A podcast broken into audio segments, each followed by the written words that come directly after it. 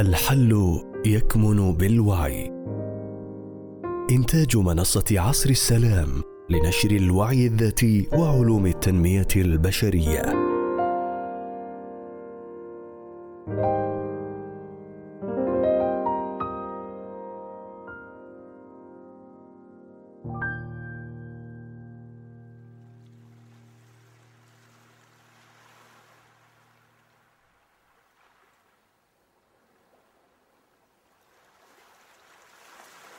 لماذا لم تعد الأشياء كما كانت؟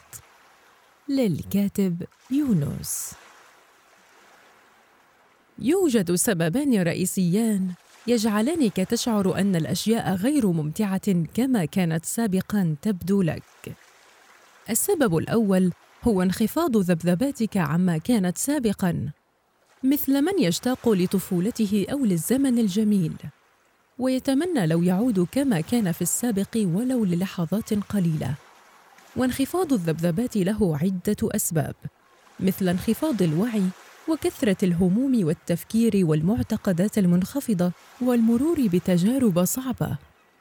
من يمرون بالاكتئاب سواء عرضيا أو كغالب وقتهم خمسين على هاوكنز. هم غالبا من تجدهم يرددون أن الأشياء لم يعد لها طعم مثل السابق وهم في الحقيقة يفتقدون المشاعر المصاحبة وليس الأشياء نفسها. هم يشتاقون للحظات بدون تفكير بدون مسؤوليات مرهقة عيش اللحظة بدون تحليل.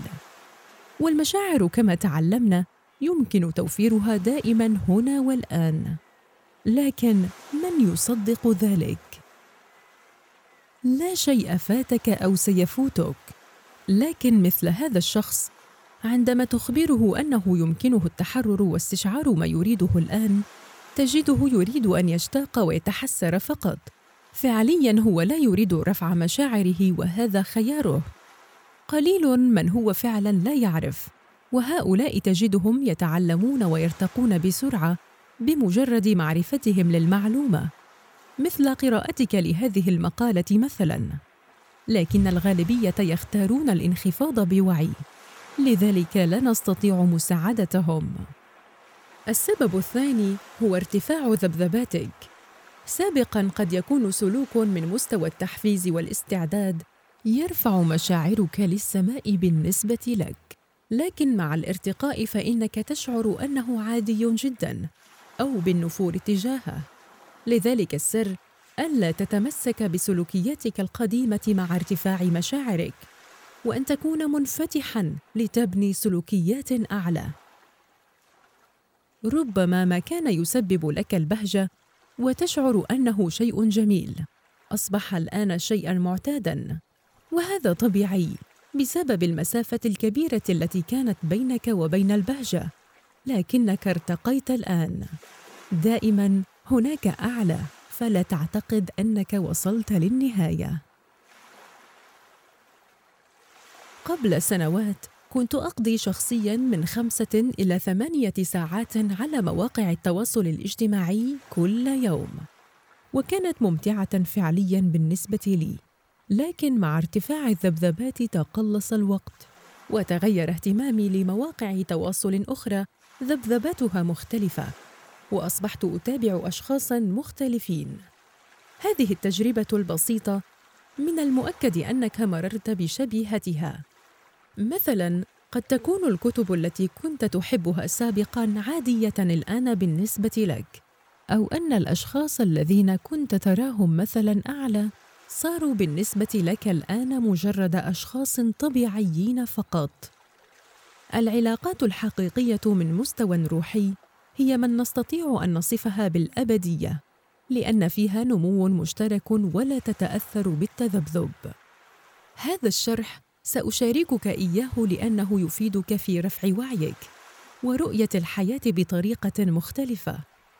غالبا أنت لست من النوع الأول لكنه قد يكون شخصا من حولك أو أنت سابقا مررت بهذا ووعيك بذلك يساعدك في تفهم تجربتك وتجارب الآخرين وغفرانك لذاتك. إذا كنت من النوع الثاني فغاية الشرح هو أن تطمئن أن العيب ليس في أن الأشياء أو الأشخاص أو السلوكيات لم تعد ممتعة بالنسبة لك. هي فقط ربما لم تعد مناسبة لنسختك الحالية. أوجد ما يناسبك الآن. ومن المستحسن أن يكون أعلى قليلا من مشاعرك العادية. حتى يسحبك معه إلى الأعلى. وتذكر أن تكون مصدرا للمشاعر. يعني ألا تحتاج محفزات خارجية باستمرار. وأن تكون حرا في عيش المشاعر التي تريدها الآن. سبب ثالث. هناك سبب ثالث وهو تغير الأشياء نفسها. فقد يكون هناك منتج معين كانت ذبذباته عالية سابقا. لكنه الآن أصبح يباع مغشوشا مثلا أو تغير البائع أو لم تعد نوايا المنتجين له كما في السابق مثلا. كل هذا يؤثر في المنتج النهائي أو قد يكون مكان ما كان مليئا بالانسجام. لكن صارت الآن ذبذباته منخفضة بسبب عدم الصيانة أو انخفاض ذبذبات مرتاديه حاليا. يخلط الكثير بين السبب الأول وبين هذا السبب أي الثالث.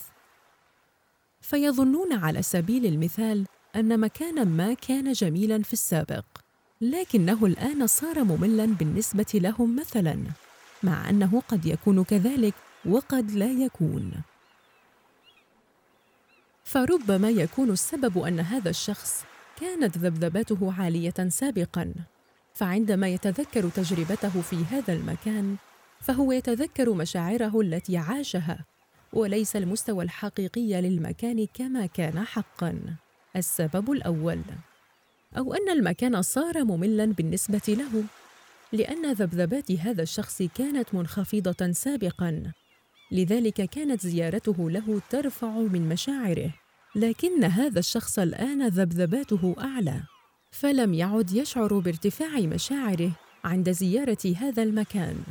بل أصبحت تناسبه أماكن أخرى أعلى السبب الثاني وربما يكون السبب في المكان فعلا وتغير ذبذباته السبب الثالث.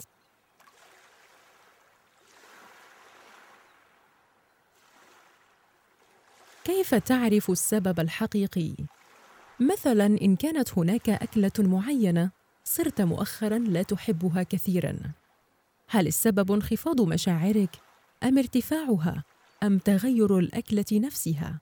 الجواب بالوعي تستطيع التفريق. كن متجردا. واستكشف هل المشاعر كانت فيك أنت أو في المكان أو في السلوك أو يمكنك ذلك عن طريق الداوزنج فتقيس مشاعرك أنت الآن ومشاعرك سابقا مثلا. أو ذبذبات المكان الآن وذبذباته سابقا حتى تتأكد وتعرف السبب الحقيقي. ومعرفتك للسبب الحقيقي دائما تفيدك في اتخاذ الخطوة الصحيحة سواء في رفع مشاعرك أو في اتخاذ القرارات والسلوكيات الأنسب لك حاليا.